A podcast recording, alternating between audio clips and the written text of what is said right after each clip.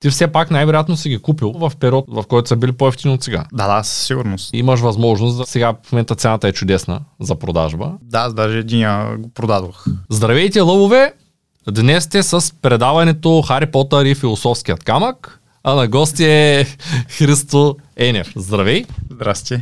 Можеш ли да се представиш за хората, които не те познават? И за хората, които не ме познават, аз съм биш вече спортист, бъдещ предприемач и търговец от БОК, Българска образователна кибернетика. Тоест ти си търговец, но бивш спортист. Какво означава бивш? Не, не тренираш ли в момента? А, тренирам, но вече не професионално. Само за здраве. Тренираш за здраве? Да. Добре. А, ще те попитаме за спорта, тъй като днешната тема ще бъде колко е важен спорта за бизнеса. Но преди това искам да те попитам за курса по финансова грамотност, тъй като ти ми сподели, че това е оказало сериозно влияние върху твоя живот, начинът ти на мислене. Можеш да споделиш малко повече за как протече курса, как реши да се запишеш и как реши всъщност да се занимаваш с предприемачество. Цяло бях доста заед нали, по цял ден с работа, в ежедневието, с две-три работи се занимавах и ми оставаше така време по-малко за подкастовете. Започна да гледам подкастовете, нали, чух за курса, изгледах още няколко подкаста нали, с Ангел и се припознах в доста неща, които казвате, нали, доста допирни гледни точки. И просто реших, нали, къде не съм дал, тогава не знам колко беше, към 300-400 лева беше курса, към къде не съм ги дал, нали, за всякакви глупости. Просто реших, че трябва да си взема и ако мога нещо да надграда, нали, нищо не губя. Там се записах на курса, започнах да карам курса, питах за някои книги, които да прочита, прочетох 7 милионер и оттам в представата ми за финансите рязко са промени, особено и за страховки и всякакви други типове, нали, цялостно финансите. И оттам вече нали, с разговорите с Ангел видях, че в тази професия може да има много перспектива, понеже доста хора може да изкарват много пари, но не знаят примерно как да ги инвестират или в какво да ги инвестират, защото доста хора ме питат, нали, като се занимаваш с финанси, в какво инвестираш? И аз им казвам, че това е като да ти кажа, нали, инвестирай в биткоин, той ще стане 1 милион и от утре няма да работиш повече. То не работи така. Човек, според мен, трябва сам да, да може да вземе решението, нали, избора, който за инвестирането на неговите си пари. Той да прецени дали това е добре за него или не. Това видях в курса, че нали, ние специално като компания, нали, вече всички, не насочваме хората да инвестират, инвестирайте в това или инвестирайте в онова. Ние даваме стъпките, които човек може да почне да инвестира, как да почне да заделя, как да се следи разходите и всички други неща, да си изгради общо взето сам собствен бизнес план и собствен начин на живот, как иска да го води. И съответно ние сме в, през цялото време, ако можем да помагаме с различни съвети, идеи, нали, да ги обсъждаме нещата и много ми хареса като, като идея да помагам на хората по този начин. Сега е момента да поканя всички да се абонират за канала, да ударят един палец нагоре и да напишат Христо Енев в коментарите, за да те подкрепят. Ако нямат някакви въпроси конкретни, не забравяйте да ударите и към банката. И ако искате да се включите в курса по финансова грамотност, можете да използвате първия линк в описанието на видеото. Аз съм подготвил някакви така интересни въпроси. Радвам се, че доста бързо си, тъй като каза, че си купил курса по финанси, гледал си преди това подкаста, това означава, че тези неща са случили през последната година с теб. Даже от лятото. Тоест от лятото до сега ти си решил да започнеш да се занимаваш с повече с финансите, по-малко с спорта и успоредно с това си започнал и работа към българска образователна кибернетика. Тоест ти си част от екипа вече, за хората, които не са наясно. А имаш ли ръководител или ти самия си ръководител, тъй като аз не съм наясно, вашата структура е доста сериозна в момента. Ами Ангел ми е екипен ръководител към момента. Ангел Тодоров да. е екипен ръководител. Това е чудесно, тъй като а, скоро идваха Христо Минев, и Влади Ников, Валери Анастасов и те са си екипни ръководители, т.е. най-после да дойде само търговец от компанията, да не е екипен ръководител. Добре, имам няколко въпроса. Ти си се занимавал професионално с сумо, преди това с какво си се занимавал? Тоест, можеш да ми разкажеш малко повече за спортната кариера, която имаш? И ами, спортната ми кариера започна горе-долу в 6 клас. Мисля, че се запалих така да тренирам, понеже бях малко по пълничък, нали. Прекалявал съм с баничките и, и самвичите в училище. Някакси осъзнах, че трябва да почна да тренирам, нали, за да изглеждам по-добре, да се чувствам по-добре. И започнах да ходя нали, на зала, да вдигам тежести, доста малък. Впоследствие почнах да занимавам в самото училище имаше такива турнири по баскетбол, играли сме баскетбол, нали, даже достигнахме до доста напред. Бихме там в, в града, от който съм. После на областно ниво бихме, стигнахме до окръжно. Но понеже видях, че баскетбол е, е отборен спорт и нали, аз колкото и да се раздавам, нали, не може да, да избуташ целият отбор самичък. И оттам а, в града имаше а, тренировки по борба. Записах се на борба, ходих известно време и реших, че искам да продължавам спортната си кариера в спортно училище. Оттам много силно го бях решил. Казах на нашите, искам да, да тренирам борба. Те първо бяха против. Аз им казах, викам, вие сте против, викам, обаче аз искам. нали, и те, ма как се оправиш самичък в Пловдив? И аз им казах, вие така или сте в Испания, викам аз дали съм в Пловдив или в Мадан, викам се тая. А ти си от малък град? Ти да, от съм Мадан. от малък град и се преместих в големия град в Пловдив. Доста малък. Това мисля, че доста ми спомогна нали, да се оправим по-добре в живота, понеже от малък се, се сблъскам с доста трудности. И какво се случи с самия, с, с борбата като спорт? Там, защо се отказа, защо реши да се насочиш конкретно към сумото? Ами борбата като спорт на мен много ми хареса. А, много изгражда като, като личност, като характер, като качества, упоритост, човек да не се отказва. И в 10-ти клас се записах с сумото. Бях на едно състезание, в което нали, загубих, понеже съдиите ме отрязаха. На... Или не съм бил достатъчно подготвен по-скоро, както и да е. И отивам след, горе-долу след една седмица има състезание по сумо. А че аз съм супер подготвен и решавам, че ще отида на състезание по сумо. И отидах просто на състезанието и станах шампион. Тоест ти се готвил за борба. Да, да, да. А те не са ли различни правилата? Ами различни са, но Ти си ги знаел самите правила, най-вероятно, иначе можеш да един борец да влезе на състезание по сумо без да знае правилата и да спечеля. Ами, те са доста сходни. То пак е вид единоборство, понеже аз съм тренирал класическа борба. В сумото имаш право да го фанеш и за крака, и за колана. Общо, Една идея по-свободен си дори. да, по-свободен си. Особено даже от, от към време също, понеже в сумото всичко се случва за 10 секунди, а в борбата за 2 по 3 минути. Примерно последно така бяха правилата. Тоест, би трябвало борците да са по по-издръжливи от сумистите Да, да, и да са сигурност. по-здрави от сумистите. Ако За, говорим по, за... за по-здрави не съм сигурен, понеже нали, аз също съм си борец, мога да се боря. И даже докато съм тренирал сумо, съм се пускал и на борба. Нали. Става съм нали, трети на, на мъже на републиканско по борба, докато тренирам паралелно сумо. Аз тренирах сумо и това ми даде нали, отражение в борбата, понеже там е по-дълго време, но пък нали, не е толкова експлозивно. А сумото ти дава експлозивна сила, смисъл всичко се случва за секунди. Да, те са два тотално различни спорта, които имат сходна основа. Тоест, Да, и двете са единоборства, просто в, в едното трябва да си разпределиш силата за по-дълго време, а в другото всичко се случва за 10 секунди горе-долу и нямаш право на грешка. Това е най-такова. Доколкото борбата може да се върнеш. Нали, Може да сгрешиш, да ти вземат точка или нещо от сорта и може да наваксаш. В сумото наваксването е следващата година или следващото създание. добре, това е бил периода ти преди да станеш търговец. Сега си вече си съвсем отскоро в екипа. Тя и самата организация не е много стара. Да, да. Ние започнахме да набираме търговци в края на миналата година. Октомври, ноември месец започнахме да говорим, че търсим хора в екипа. Да. Но ти преди това може би си работил с Ангел Тодоров в предната организация, в която си били. Ами аз тък му почнах да работя с него, нали, в предната организация, видях смисъла в това цялото нещо. Първо започнах като клиент, нали, с, с инвестициите, нали, с курса, видях, че курса е доста полезен а, и искам да се развивам в тази насока и понеже нали, отидох на един семинар, видях как стоят нещата, някакси не бях достатъчно впечатлен от от концепцията нали, на предишната фирма и аз си изкарах достатъчно като пари в, в моите си неща, които правих.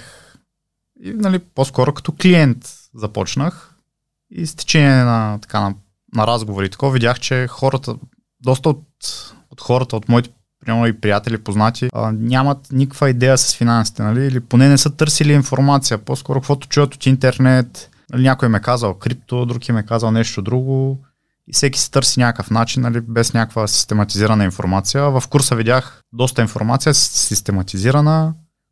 Горе-долу се едно да прочетеш 30 книги и може да изтеглиш някаква информация. В курса е сбито и ти е дадено доста така разбираемо. И отделно, че имаш и консултант, който през цялото време да, да ти помага, ако имаш някакви въпроси. Добре, т.е. на теб ти хареса концепцията за финансите, искаш да правиш собствен бизнес, решил да се присъединиш към организацията. Ангел ти е екипен ръководител, нали, да го обобщим това нещо и ти работиш в тая посока, да помагаш на други хора, които искат да... То това е идеята на, на твоята на, на твоята позиция, да помагаш на други хора да осъзнаят смисъла на живота, сферата на финансите, колко са важни инвестициите, застраховките, как да се разпределят финансите, да спестяват. Да, да, точно. Добре, а спорта, спорта как помага, тъй като ти сега си карал и други курсови към организацията, самия спорт как помага на един човек, който иска да развие бизнес, според теб?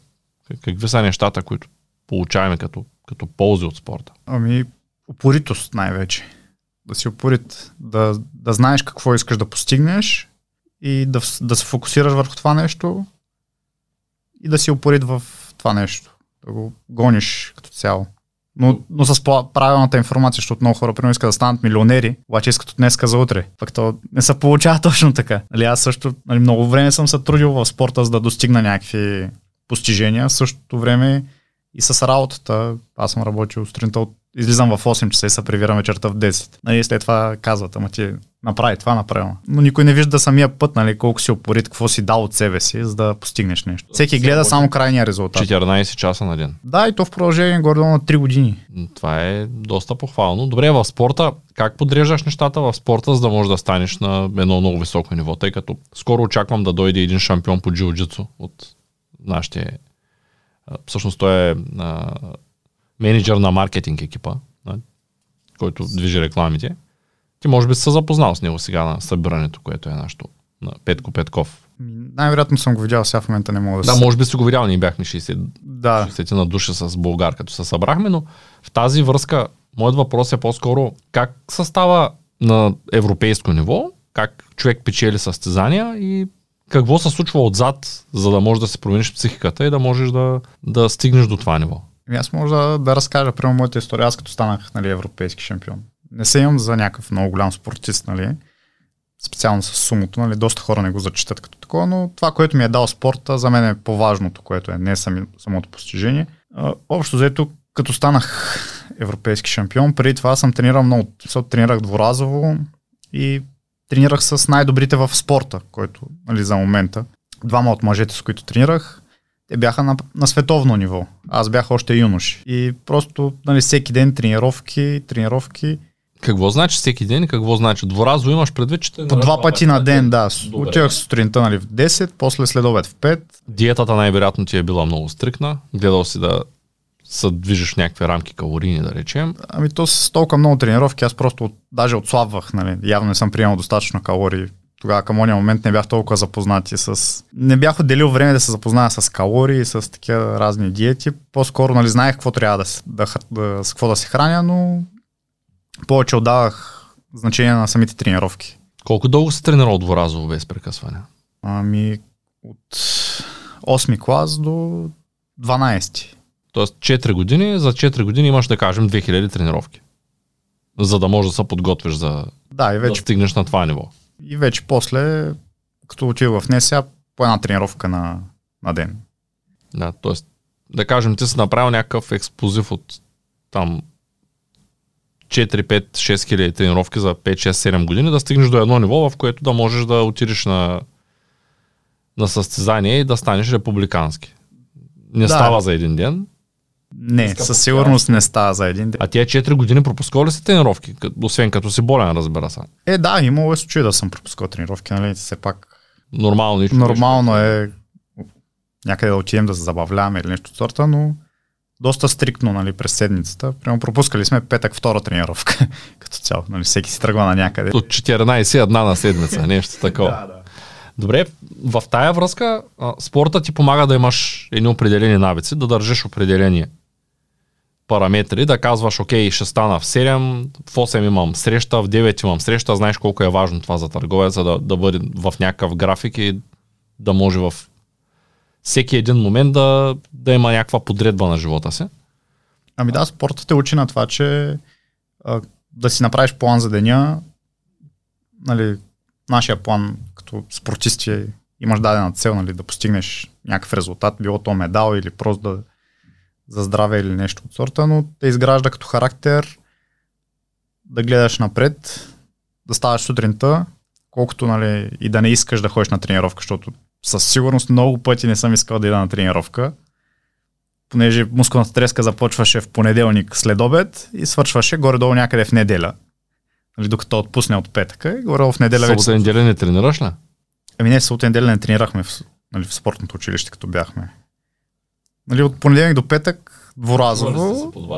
Да, и, Все пак е имало дупка такава. да, горе-долу да възстановиш малко, понеже и мускулната треска започваше понеделник, свършваше горе-долу в неделя и понеделник пак отиваш и знаеш, че просто до, до откати.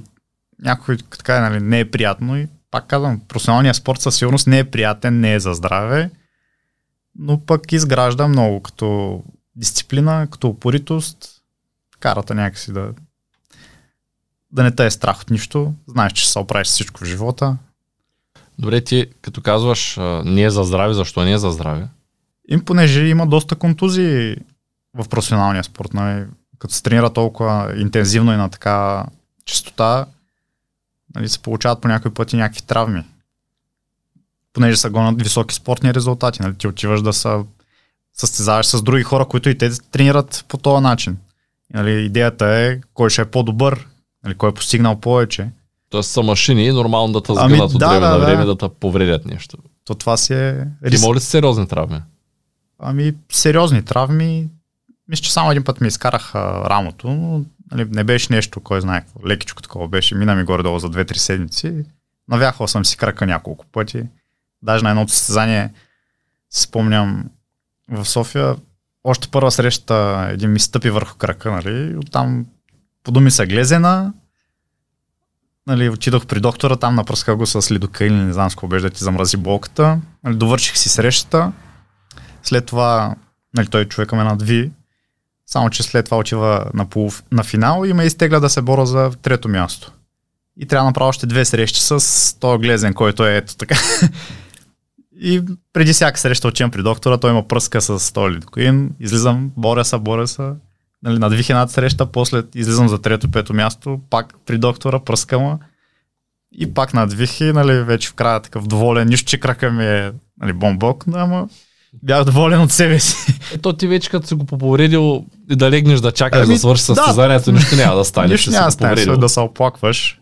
Или стискаш зъби и продължаваш, или отказваш се, нали, и ставаш си тръгваш. И кое място зае? Ами тогава станах трети, трето място на мъже. Тоест си станал трети с подут глезен, като си се изкарал последните пет, да речем, рунда с... Ами те са тогава на борбата две срещи по, по 6 минути с повреден глезен, така да го нарича. И въпреки всичко си ги бил. Не Еми, винаги. да, да, да. Окей. Това е супер.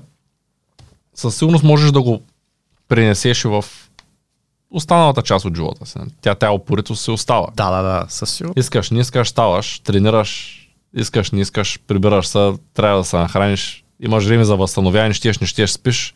Не съм бил в такъв професионален спорт, но 10 на години съм тренирал баскетбол и там горе-долу беше същото. Никой не го интересуваше. Ако закъснееш за тренировка, имаше сериозни глоби. При вас имаше ли глоби? А, при нас беше много интересно, между другото, спортното, което закъсне за тренировка. Нали, едно, че имаше някакви наказания от порядъка на лицеви опори или нещо от сорта. Да, за тия глоби говоря. Това е така физическа глоба. Да, имаше и друго такова, като самодисциплина, нали, за това, че забавяш и колегите си, нали, защото тя тренировката не започва. Зависи колко си закъснял, но ако закъснееш малко, нали, примерно 3-4-5 минути и другите не започват заради тебе.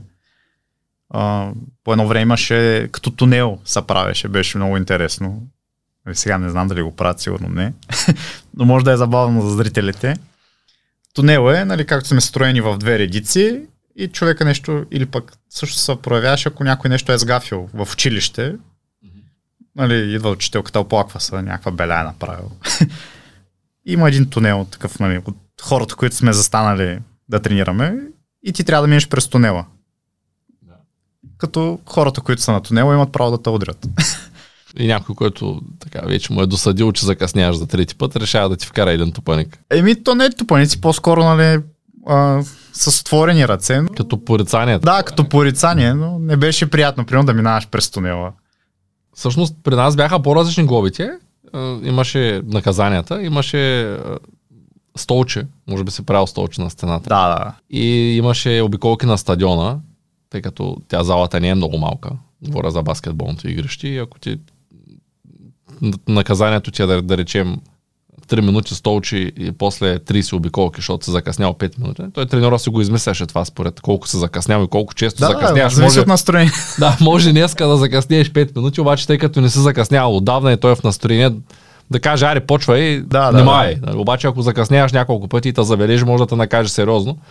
И е имало случаи, в които просто свършваш наказанието и, и нямаш много сила да тренираш вече от там нататък. Ти пускат топката в игра, но ти не искаш да играеш, защото наказанието ти е било 30 обиколки, 10 минути столче, да кажем, три пъти по 3 минути и нещо такова и нямаш никаква сила.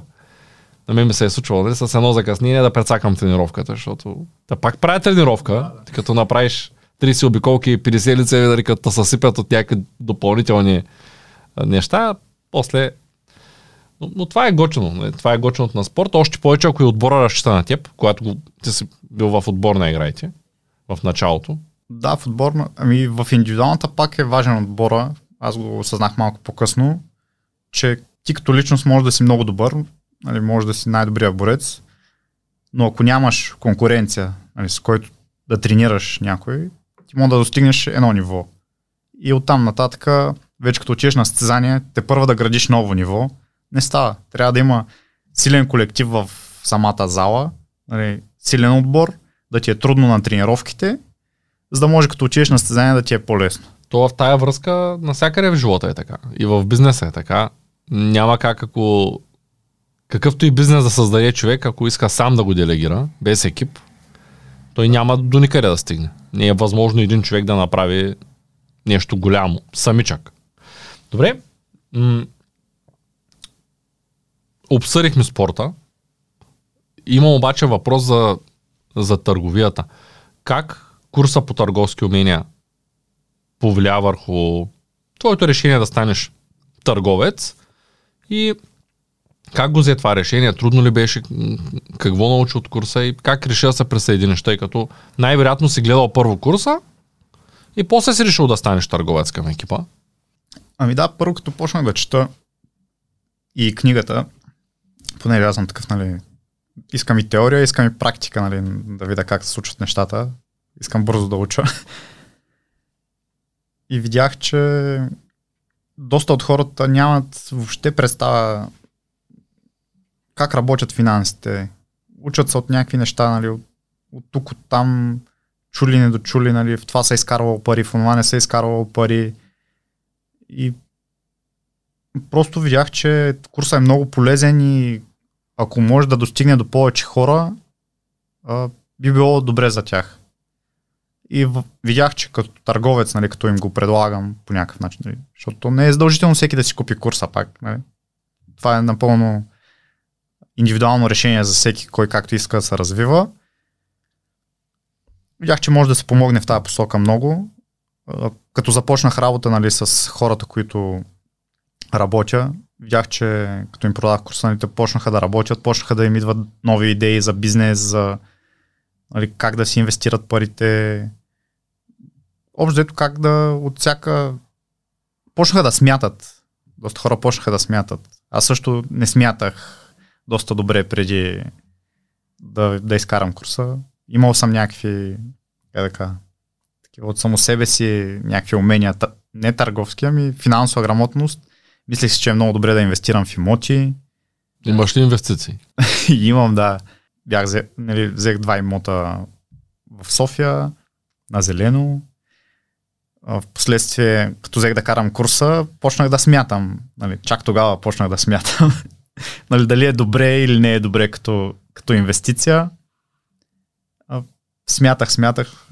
Гор, доста смятах, наистина. Може би почти всяка вечер сядах и смятах. Спорих там с един приятел, защото той ми каже, че си направил нали, най-добрата инвестиция в живота, това, онова, единия ще го дадеш под найем, другия ще живееш, край, пенсионер.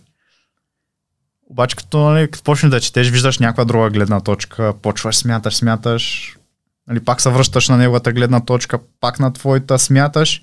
Нали, колкото и да смятам, тия два апартамента, те се избиват след 30 години. Ти сега си на 28.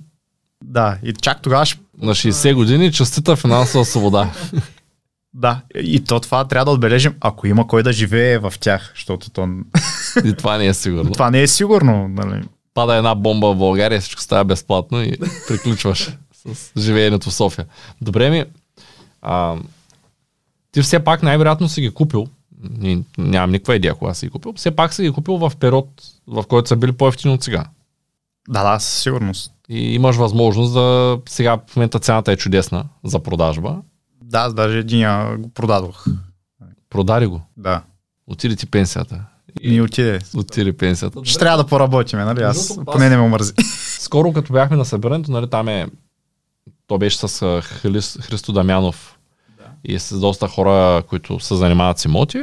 Говорих с е, няколко от, от колегите на Христо. Един ми разказва за някаква невероятна сделка, в която е направил рой, безкрайно голям рой. Купил е апартамент за 55 хиляди, някакъв малък в по-малък град. Като банката е отпуснала 60 хиляди с ипотеката, което означава, че той взима повече отколкото е дал, след което вноските по ипотеката са ам, 300 лева на месец, той го дава за 420 или там 430, сметнал си амортизацията за следващите 10 години, данъците, всичко е сметнато и казва, това е невероятно добра сделка, имам ам, безкрайно голям рой и като платя всичко, като се сметна амортизациите, ми остават 90 лева на месец. И аз го гледам, той ми е приятел и му казвам, добре, ами ти имаш по 50 хиляди риск, защото той риска си е риск. Да, да. Ако нищо не стане, банката ще го глътне. И ако банката го глътне, той ще остане с тия 90 лева на месец. Горе-долу така си го представям аз, тъй като той... Ами не тя ако го глътне банката, по-скоро и те няма да ги... не, защото нали, самата стратегия, която се ползва БРР-то, там ти купуваш твои пари, ипотекираш и нямаш риск, защото ти пак се вземаш парите от имота. И той един вид е дал 55, обаче е взел 59, т.е. е 4 напред, след което печели 90 лева на месец с 50 хиляди. И аз го питам този човек, колко актив имаш? И той казва, аз имам 1 милион, вече 1 милион и 200 хиляди, защото ползвам стратегията, която е от книгата. И аз правя сметка, добре, ако грубо за 50 хиляди той печели 90 лева, т.е. той има актив от 1 милион, поправима ако греша, и печели грубо 1800 лева на месец. Нали, Които след 1 милион риск имаш, 20 имота за управление, ако средно е 50 хиляди имота, въпреки че е много ефтино, да кажем не са 20, ами са 13 имота, имаш 1 милион риск, 13 имота за управление и от другата страна, в добрия случай, като ги менаджираш пре- прекрасно, ако всичко върви, ако имат пълна заетост, ако ти от другата страна вземаш 2000 лева. На мен не ми се струва супер изгодно. Еми, на мен също не ми С изглежда. един милион, с 1 милион 2000 да, да се лева? вземат 2000 лева. Нали? И, и това а, звучи по-скоро като че аз трябва да живея хиляда години, за да започна да печеля добри пари. Тъй като тези ипотеки, за които говорим, те са 15 годишни, като период 10, 15, 20 годишни. Тоест ти трябва 20 години да издържиш на това нещо, за да почнат тия пари да са вече тая вноска, която я даваш от 300 лева, изведнъж да стане не 90, ами 400 лева на месец от имота и да кажем не 2000, ами да е 10 000 лева на месец профита ти, печалбата. И това някак ми се струва много оптимистично. Да изчакаш 20 години, за да вземеш 10 000 лева е потенциално, плюс да имаш актива от 1 милион. Да, рано или късно ще стане, ама ето моята възраст пък е малко по-висока от твоята. Аз съм на 36 ще стана. Ами, окей, ама за да изкарам 1 милион, аз трябва да стана на 60. Кой, кой ще чака до... и за какво са ми тия, този милион, за какво ми на 60? Той дали пък изобщо няма да го хвани хиперинфлация, закон за частния фалит да станат тия жилища по 5 стотинки? Дали ще има кой да живее и демографска криза следва? Дали няма да се смени финансовата система по някакъв начин? Казвам ти го, защото казах, че се смятал и аз много съм смятал. Затова и живея под найем, защото постоянно смятам и всеки път, като пресметна, не ми излиза сметката и си казвам, не е чак толкова голям проблем. Ще изкарам още една-две години. Нали? То като имаш пари да платиш найема, ми, не е чак толкова лошо да го платиш. Добре, ами, а, ти защо продаде апартамента? Я, кажи сега. Как, ти, как не ти излезе сметката? Еми, не ми излезе сметката, понеже нали, те са на зелено и трябва да се вкарат още пари, за да могат да почнат да носят някакъв дивиденд. Нали. Аз до сега съм дал пари. ползвам съм кредит и за да почне нали, един апартамент да ми покрива кредита и в другия примерно да живея, нали, това, това е като дивиденд, цялото да. нещо, трябва да вкарам още горе-долу 60-70 хиляди лева. И нали, като сметнах, че за 60-70 хиляди лева мога да живея горе-долу 10 години в София. И да, не са 10, Ако нали? в по-малък град, може и 20 да изкараш. Да, В Шумен найемите са от порядъка на 400 лева за двустаен обзаведен апартамент в момента. Да, и някакси идеята да дам още нали, една турба пари, само и само да живея и да почна да получавам нали, по някакви 500 лея на месец, не ми изглеждаше много оптимална. И в същото време нали, и кредита си стои. И вече видях, че съм направил, нали, ако ги продам, съм направил спекулация, нали, търговия. Купил съм по-ефтино, нали, поел съм риска, понеже беше дупка, като взех нали, имотите. Нали, те вече са готови. Има апартамент, може да, да го видиш, да го пипнеш. Да. Нали, затова цената му се е повишила. Нали, от инфлацията също. Но това е, купуваш актив, в един момент нали, го продаваш, той се е покачил стоеността и аз печеля от това, че се е покачил стоеността и че съм използвал кредит от банката. Това ми е печалбата на мен. Това е уникален риск. Не знам дали осъзнаваш. Знаеш ли защо аз никога не съм купувал нищо и няма и да купя на зелено? Ами, аз тогава нямах финансова грамотност, само да кажа. Мислех си, че е много добре а, да се инвестира в имоти. То, пак то не е добре. лошо. То не е лошо. Даже пак ти е... от, от, понеже си хванал добри времена Да, да, да. и си спечелил. Но въпросът ми е дали осъзнаваш риска от покупката на зелено. Защото много често хората, които разговарят с мен, не го осъзнават този риск. Ами, като цяло риска го осъзнавах, даже смисъл, всички бяха много против да правя някакви такива стъпки. Нашите въобще казаха, ти лут ли си, колко хора изгоря, изгоряха с това на зелено. И аз им казах, ми да, лут съм, аз съм малко по-рисков такъв. Към те парите са си мои, нали, ако ги загуба, ще изкарам нови. Нали, каквото е стане. Похвално е, да. Просто аз не бих по, по-практичен съм и бих влязъл в криптовалута, но не бих купил на зелено. Не знам.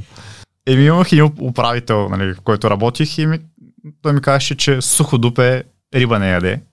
нали, без риск няма печалба.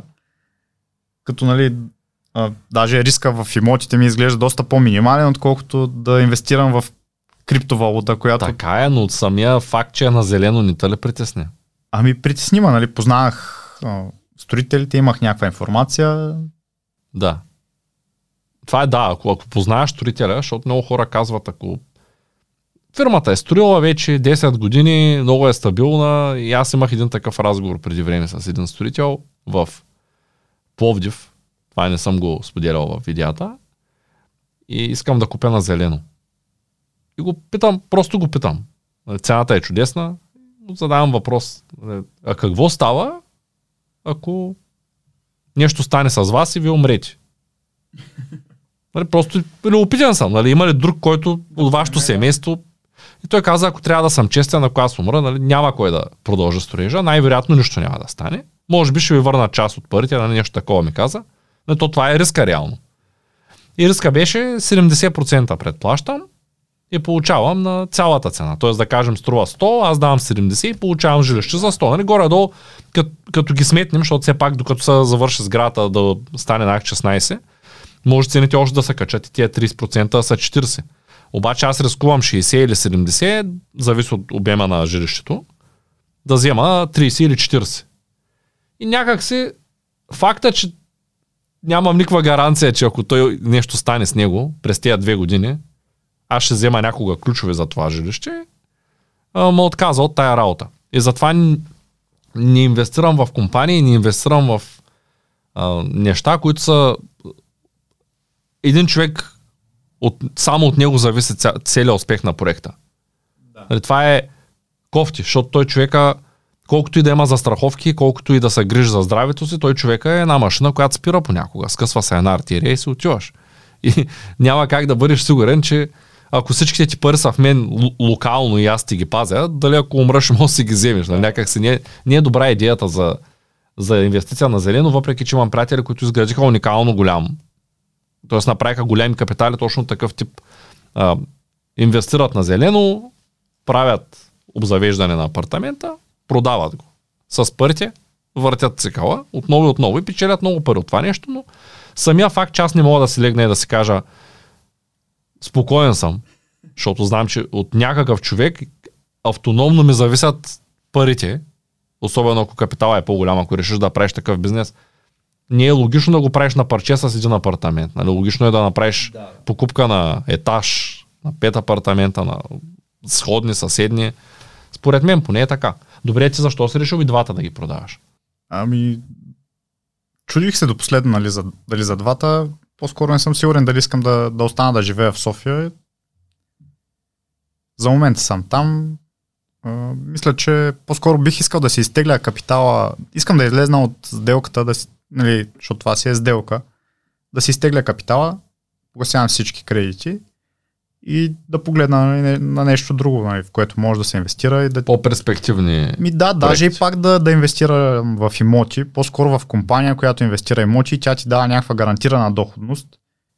Само за българ капитал се сещам. И, да, примерно, човек може да се раздрови, нали, интернет има информация, може да си провери компаниите, нали, не, не казвам, че трябва всеки по този начин, но аз го виждам, че ако инвестирам 100 000 лева, примерно, в Нали, примерно Българ Капитал, както нали. А ти проучвал ли си между другото този въпрос? Има ли компании в България, освен на нашия партньор, които дават гарантиран дивиденд на всеки 3 месеца? Защото аз доста рових и не намерих. Между другото не съм, не съм си правил този ресърч. Да, ами аз не съм видял друг, който да гарантира. Той дава гарантиране за зрителите 7% на инвестициите които може да изглеждат малко за спекулантите, обаче за човек, който разбира малко как се движи пазара, 7% гарантирана доходност е, според мен лично е много висока. При това той е от хората, които си изкупуват акциите, когато някой реши да излиза от сделка. Да. Аз не съм виждал друг такъв бизнес, който си купуваш акции и някой ти гарантира, че ще ги изкупи. Даже и на борсата се е случвало да не мога да затворя конкретна позиция. Може да спрем. Може. Тук що ти звъннаха по телефона. Да.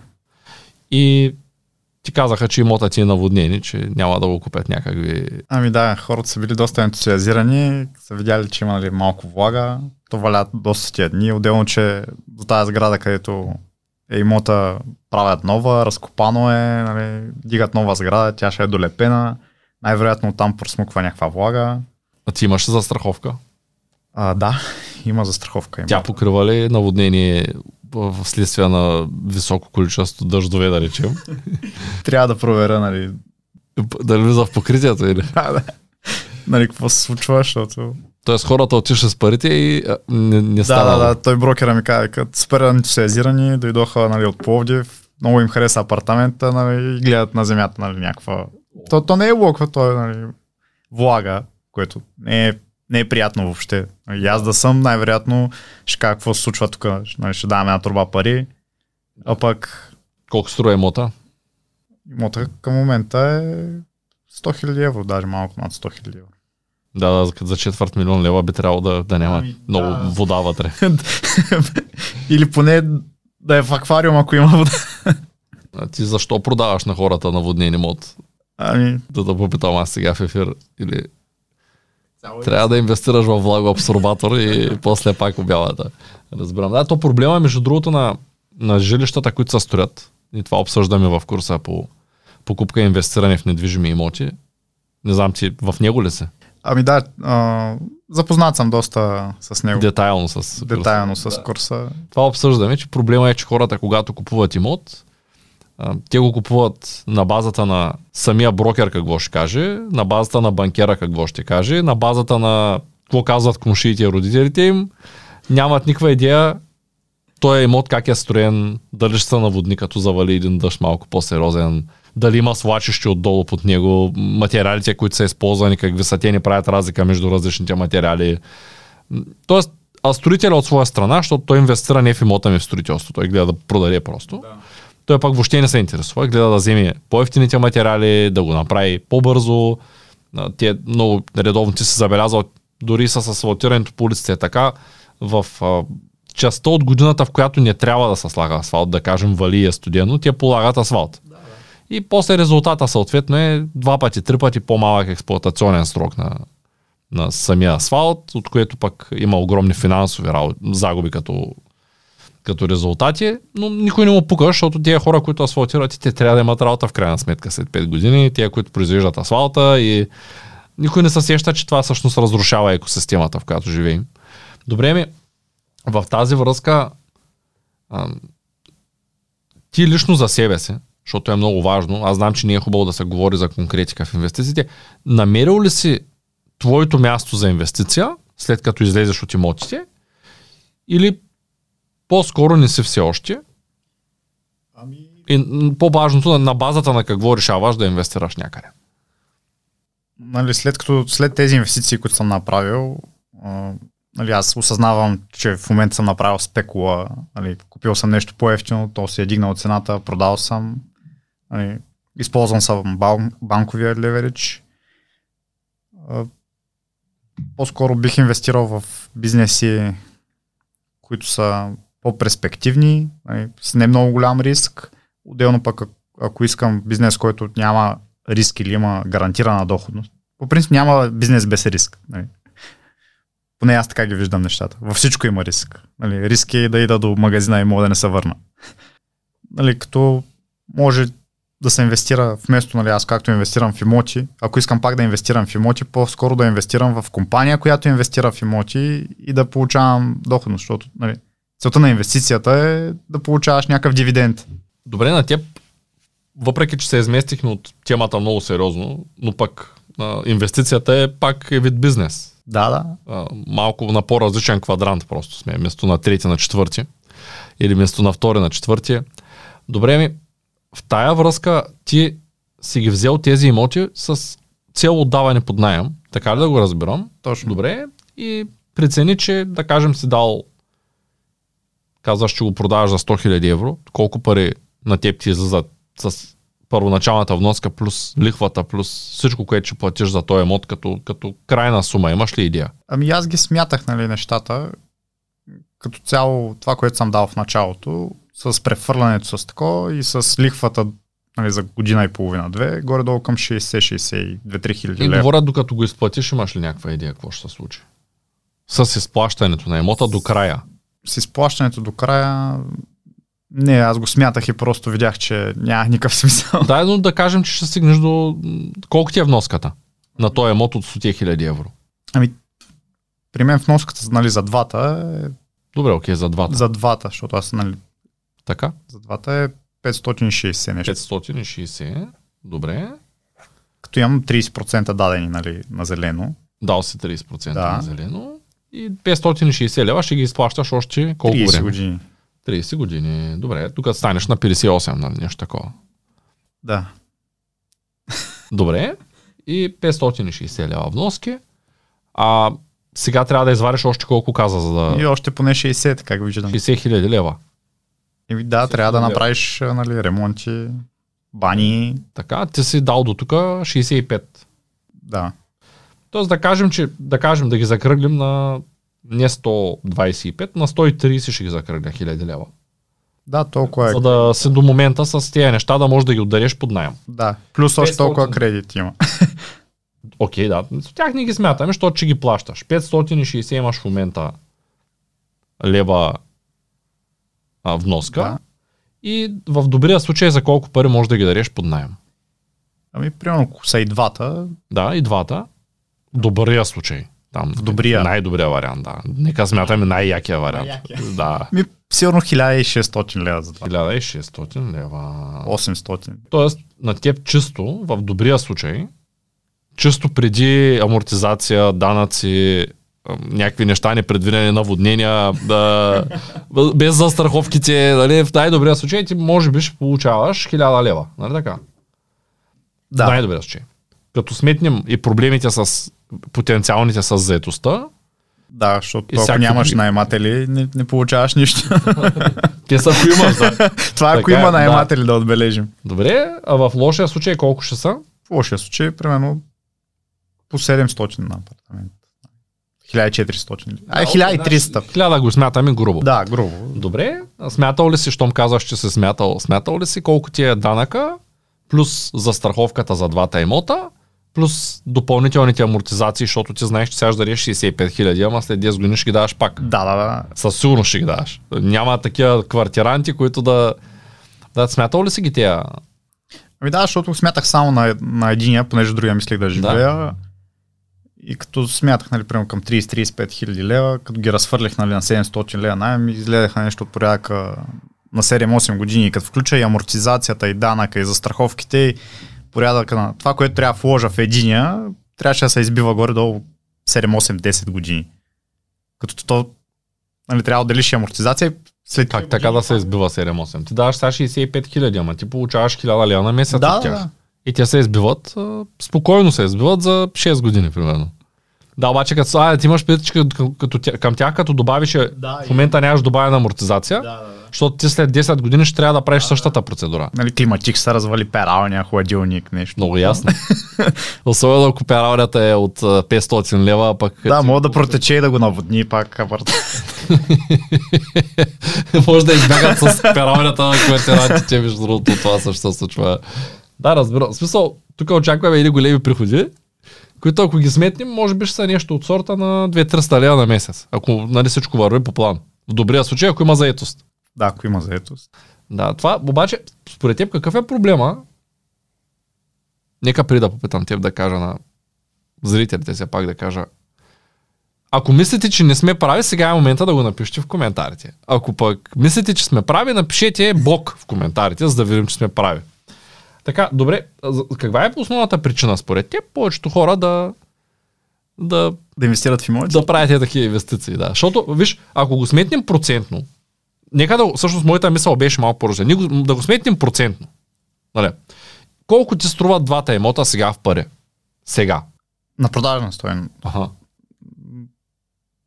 300 390, мисля. Добре. Нека ги закръглим на 400 хиляди лева, защото тези 390 са сложна с- сума за Да. мен. Добре, ако 390 хиляди лева ни имаме в два имота затворени и печелим 300 лева на месец, нали, като махнем всичко, това са 3600, нека да ги закръглим на 4000 лева. Нали? 4000 лева. Това като проценти е 1% на година. Така ли идва? Добре. А, сега, да кажем, че ти имаш тези 100 и колко ги казахме, ние 130 хиляди лева, които да кажем, просто извариш ги от имотите, Да, защото те махнеш са кредит. връщам. 130 хиляди ще останат. Примерно. Ти, теоретично. Може и 150 да са даже. Остават ти да кажем 130 хиляди лева. И ти ги инвестираш, Примерно, да кажем, в Българ капитал. Да. да. Защото, нали, имоти. Само да кажа, че ние никого не караме да инвестира. Тук не продаваме нищо. В момента просто даваме теоретични Примери. А, да, като този клип, тъй като гледам, че американците го правят, може би има някаква законова законовост. Този клип е само за, ам, за радост, за Да. забавление. Пием кафе. Пием кафе. Така. В такъв случай, нека да сметнем 7%, които пак не са много сигурни, нали? пак казахме така. 7% на 100 хиляди са 7, на 30 колко се пада? 3 по 7, 2,1. Тоест имаме Почти 10 хиляди на година. 9 цяло, да, нигде ги закръгля така 1000 лева с 1000 лева. 9000 лева, 9100 лева с 7%. Тоест ти в единия случай ще вземеш 3600, като за 3600 ще трябва да менаджираш имот, да ремонтираш имот, Майстори, да наем. найматели. Нямаш никаква гаранция, че ще ги имаш Ще тия има наематели, наемателите, да. Ще вземеш 3600, инвестираш в един голям бизнес, който се знае работата и всяка година на всеки 3 месеца получаваш по 1800 лева, да речем, тъй като той, ти ги, той на 3 месеца изплаща дивиденд. И пак като решиш да продаваш, даже няма нужда от брокер, даже няма какво да се наводни, просто ти изкупуват акциите обратно и си излизаш от, от Да, ситуацията. когато решиш, нали, пр- примерно, виждаш нещо по-перспективно, искаш да обърнеш курса, примерно както аз. То всъщност S&P 500 или някакъв какъвто и да е, каквото и да гледам като капитализация с годините и като изплащане на дивидендите, даже май американските ценни книжа дават в момента повече от 1%, които са едни от най-сигурните според а, а, тези хора, които правят анализ. Добре, а каква според тебе е причината? Нека да се върнем обратно на въпроса, който ще ти задам. Повечето хора да правят ето това. Да купуват имоти за огромни суми пари. А, само да попитам, те тези имоти двустайни ли са? Да, двустайни са, два Значи двустайни. най-добрият вариант като уж за инвестиция. да, да. Защото нали, повечето хора не инвестират в големи, Тъй като може би повечето хора не знаят, че голямото жилище като квадратура е голямо и струва много пари, найема е много по-малък, спрямо на квадрат говорим после. Да. Ето аз съм на етаж, който струва колкото двустаян. Като го наемам. Защото много хора не искат такъв голям, понеже трябва да го стоплиш, то не е само да го вземеш, ами за какво са ти две мази там на етажа, дето да не влизаш тях. Добре, да. Защо мислиш, че повечето хора правят тая грешка? Ами според мен повечето хора правят тая грешка, понеже чули са, че е много сигурно да инвестираш в имоти, нали, държи си парите, винаги то си остава твое, нали, някакви такива мисления, които, нали, да, то си е твое, обаче то не е точно актив, защото то, ако не ти носи пари, то не е точно актив, то е по-скоро пасив, защото ти му плащаш данък, той има амортизация. Нали, актив става в момента, в който го продадеш и вземеш а, нарастването на капитала от това, което си го взел към Прямо към днешна дата и това след 20 години. Ама то, ако случайно дойде сега един закон за частния фалит, той няма да ти е много изгорен да го продаваш. По-скоро ще се надяваш на наемателя. Ами да, защото то може нали от... Тя е 400 хиляди, ако се да случи... спаднат, да, на 200. Само не се знае. Та, нищо не са. Той нали, разказва Христо Дамянов предаването, не знам дали сме го излъчили все още, т.е. дали е готово той тук разказва, че в Испания са паднали с... Той купувал да, имоти на 10% от стоеността им. Тоест, ако ти сега имаш имоти за 400 хиляди, спокойно може да, не може да им вземеш и 50, да. Ако мине такъв закон, а ние сме последната страна в Европа, която няма прият закон за частния фалит и се очаква, че може би има вероятност това да се случи. Има вероятности и от хиперинфлация. То вероятностите, както ти казахме по-рано с теб, че вероятностите те са неограничени всеки ден се случва нещо. Между другото, сетих така сега за доста интересна история. нали, тя е моя лична, нали, за дядо ми. На него инфлацията три пъти му яде парите. А, като нали, единия път е имал пари горе-долу да си купи пет апартамента нали, в този град, в който живее.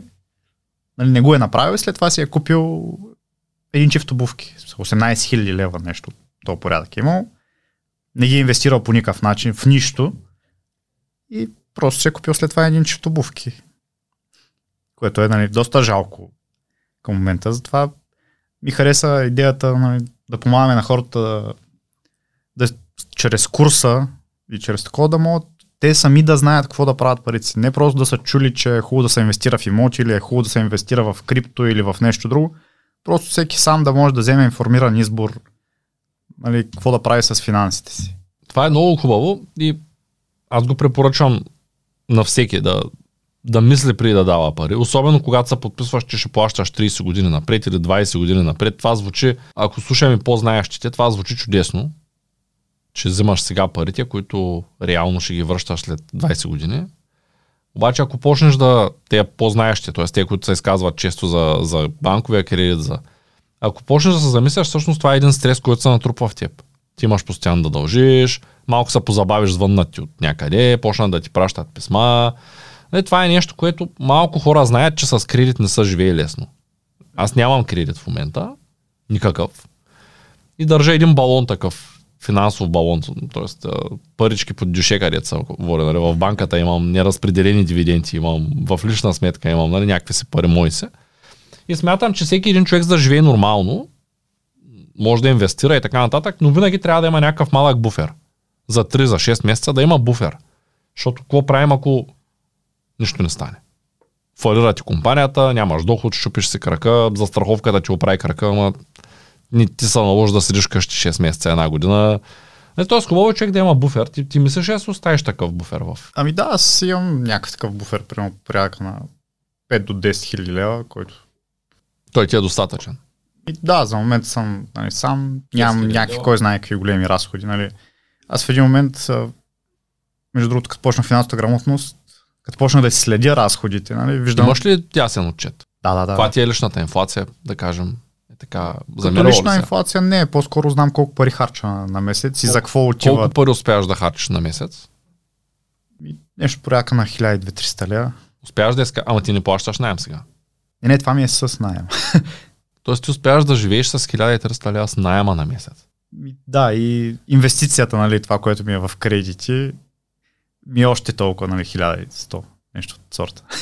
Това е доста похвално. За София 1300 лева, за млад човек, това е наистина...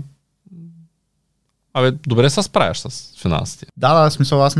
Мога да предположа, готвиш къщи, не пушиш цигари, не пиеш алкохол, не обичаш да ходиш по заведения, казваш, че нямаш нали, в момента половинка, тренираш, където не е чак Да, толкова тук цял скъпо. нямам къде да се изхарча пари.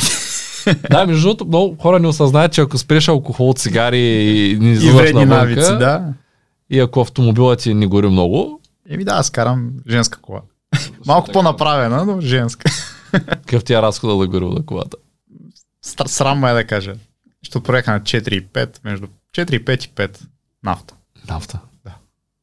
Че тя е економична като на газ. Еми, така да направим реклама на Volkswagen. Нафтата само я миришем. да, да, да. Добре, това е яко. А, в такъв случай, ти смяташ ли, че много млади хора могат да се похвалят с такава оптимизация на финансите? Защото за мен това, това, с което си постигнал като оптимизация е прекрасно. Ами... Това рядко се случва. В повечето случаи хората, особено които са, а, имат възможност финансова, там говорим за 5 цифрени суми на месец. Да, мисля, че всеки може да, да си направи нали, като почне да, да види къде му отиват а, раз, нали, къде отиват парите, лесно можеш да, да отрежеш от, от някъде. Нали, нещо, което е напълно незначително за тебе този начин. Добре, ти как точно се я замерваш? С приложения или? Ами да, аз между другото от подкаста видях, че рекламирате нали, даже Manify Pro? Ми, да, някакво приложение. Аз просто влезнах и стеглих си някакво приложение нали, на случайен принцип. Видях, че можеш да вкараш приходи, разходи. Като аз си записвам само разходите. Нали. Приходите са малко по-старомодени, си ги вода на, на, на хартия, на тефтерче. Да. И вече си знам нали, самите разходи, колко са ми на месец. Виждам всеки месец за какво отиват, нали, дали за подаръци, дали за гориво, дали за храна. Това е много яко. И просто в края на месеца мога да отворя и да видя за кое, колко пари съм похарчил, което нали, не е из, изкарал си този месец някакви пари и в края на месеца бъркаш джобовете, няма нищо и се чуеш, добре, къде отидаха тези пари? И просто като взех да го правя това, видях, че нали, по едно време те се събират, нали, аз изкарам повече отколкото харча. А, видя ми с сумата, която харча, че е доста голяма, но като видях, нали, че са за кредитите, видях, че кредитът, то това не е, как да кажа, това е инвестиция, защото той е нали, кредита за апартамент. Нали. А ти до сега не си ги давал под наем. Не, не. Тоест ти си ги купил, дал си първоначална вноска, даваш всеки месец пари. Колко време е така? Еми, година и половина, горе-долу. Тоест ти си дал колко каза, че ти е вноската? 560 нещо. Значи ти си дал 10 000 лева грубо до тук, плюс още 65 000 лева да ги вземеш, или там 60 или Да, 65 60 едно от двете. А, тоест ти си дал до тук 70, сега трябва да извадиш още 65, за да почнеш да взимаш по евентуално, евентуално по 1000 лева в най-добрия случай преди разходите. Да. Защото все пак 560 ще си ги даваш. Да, да, Щеш, да. не щеш. Щеш, не щеш, 30 години. Да, еми, хубаво е всеки да се направи тази сметка преди да инвестира, въпреки че ще се хванал най-добрия момент, точно преди да се качат цените, сега ще излезеш на голям плюс.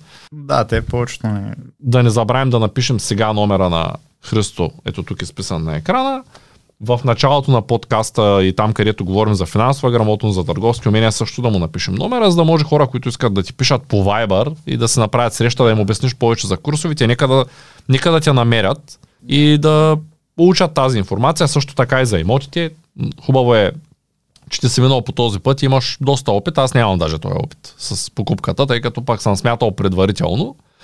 И, и си изтърпявам и хейта. Ей, го той Цецо сега живее под найем, голям бизнесмен пък живее под найем. В същото време идва Христо така с 50 си милиона капитал и казва "Абе, продължай да живееш под найем. Много е яко. Нали? Той самия живее под найем. Все още. Даже сега живее под найем. До- Доскоро нашия подкаст се казва, може би е излязъл вече, карах BMW 7 серия и живеех под найем, тъй като той сега кара Tesla S Performance, която а, докато я кара си пак живее под найем, просто сега собствен, собственика на имота е дружеството, в което той работи. Той е мажоритарен собственик. Пак е под найем един вид. Да, дори, дори той не си е позволил да си купи такова скъпо нещо като жилище. А, но, но пък всеки преценява сам за себе си. Има хора, които се чувстват по-спокойни, когато имат собствен дом, които знаят, че това е тяхното място, както и да го наречем тяхно. Също така има и комфорт. Утре може да се обари хазайна и да каже измитай се. И почвам да се чудя как да се измета. И, и когато имам 4 стайно жилище и всичко е мое, защото съм го взел неозаверено, това измитай съм и отива един месец. Трябва да намеря имот, да прехвърлям, да правя ремонти, ако се налага освежаване. Сигурно ще е стресно. Аз гледам от друга страна, нали? Аз пък подкрепям хората, които си взимат имоти, нали? Някой трябва да живее в тия имоти. Ето, аз ще живея под найем, няма проблеми. Нали? Някой трябва да плаща техните кредити. Нали? Ще помагаш. Еми, ще помагам. Ще помагаш. Ще помагам по този начин. И много ми хареса една мисъл, която Хрис Дамянов ми разказа. А, всъщност той разказа на всичките на Да, събитието. мисля, че чух. Сигурно си мислим за едно и също нещо. Мисълта с дали да дадеш 150 хиляди за хубав имот с хубава гледка или 150 хиляди за хубав автомобил, с който да отидеш където си пожелаеш и да видиш която си искаш гледка. Нали, това е въпроса. Да. Трябва да решиш. Ако имаш едни пари, нали, може да си позволиш дори и без автомобила, самолетния билет и да видиш гледката. Можеш да ги затвориш някъде в една там кутийка, клетка, зависи кой как го вижда, инвестиция и те да са си твои. Някой го вижда като спокойствие, някой като инвестиция. А ти кога реши да ги продадеш? Ами след като почнах да се интересувам от финанси, от общо ето курса, книгата, сметките, нали, първо си викам, добре, може да не съм сметнал правилно, но трябва да го говоря с някой, дето разбира повече. Нали, говори го с един приятел, с втори приятел, нали, с Ангел също се консултирах, после пак нали, викам, добре, нали, всеки си има негова гледна точка, чая да си сметна, нали, защото тя математиката говори много силно, как да кажа. Нали, всеки може да ти казва всичко, обаче като седнеш, нали, цифрите говорят най-добре от всичко. И като ги сметнах нещата и нали, даже събуждам се по някой път и пак продължавам да ги смятам. Викам си, добре, почвам да го правя, нали, ще си го правя, ще си живея там. И всеки път стигам до извода, че нали, просто не ми е, как да кажа, не е моето. Нали, някой да каже, че съм луд. Със сигурност съм луд. Щом съм взел на зелено, нали, дадах една турба пари, беше една дупка, съм бил луд. Но пък лудите живеем някакси по-добре, как да кажа. А, исках да кажа, че друга мисъл, коя, когато бяхме на, на събирането на Христо ми хареса, че хората не, не премислят като правят инвестиция в имот, нали, и каза, че това за тях е една емоционална покупка. На база на емоциите, без нали, никакво консултиране, никакво проучване, никакви сметки и просто една емоционална покупка, както беше нали, също и при мен. Тя ма зареди а, с енергия, да имам стимула да работя, нали, все повече, повече, да изкарвам повече пари, да се развивам, нали, да си изплата кредитите, да такова. И просто съветвам хората да не правят а, много емоционални покупки, особено такива, които са свързани с голям капитал. Нали, нека ги правят, но да, е, да се консултират, да си вземат дадената информация и след това всеки е свободен да прави каквото си иска.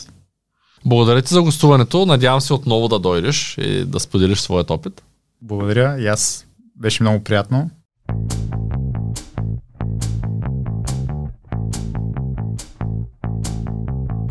Това е От нула до успех. Твоят подкаст за бизнес и развитие. С мен Цветан Радушев.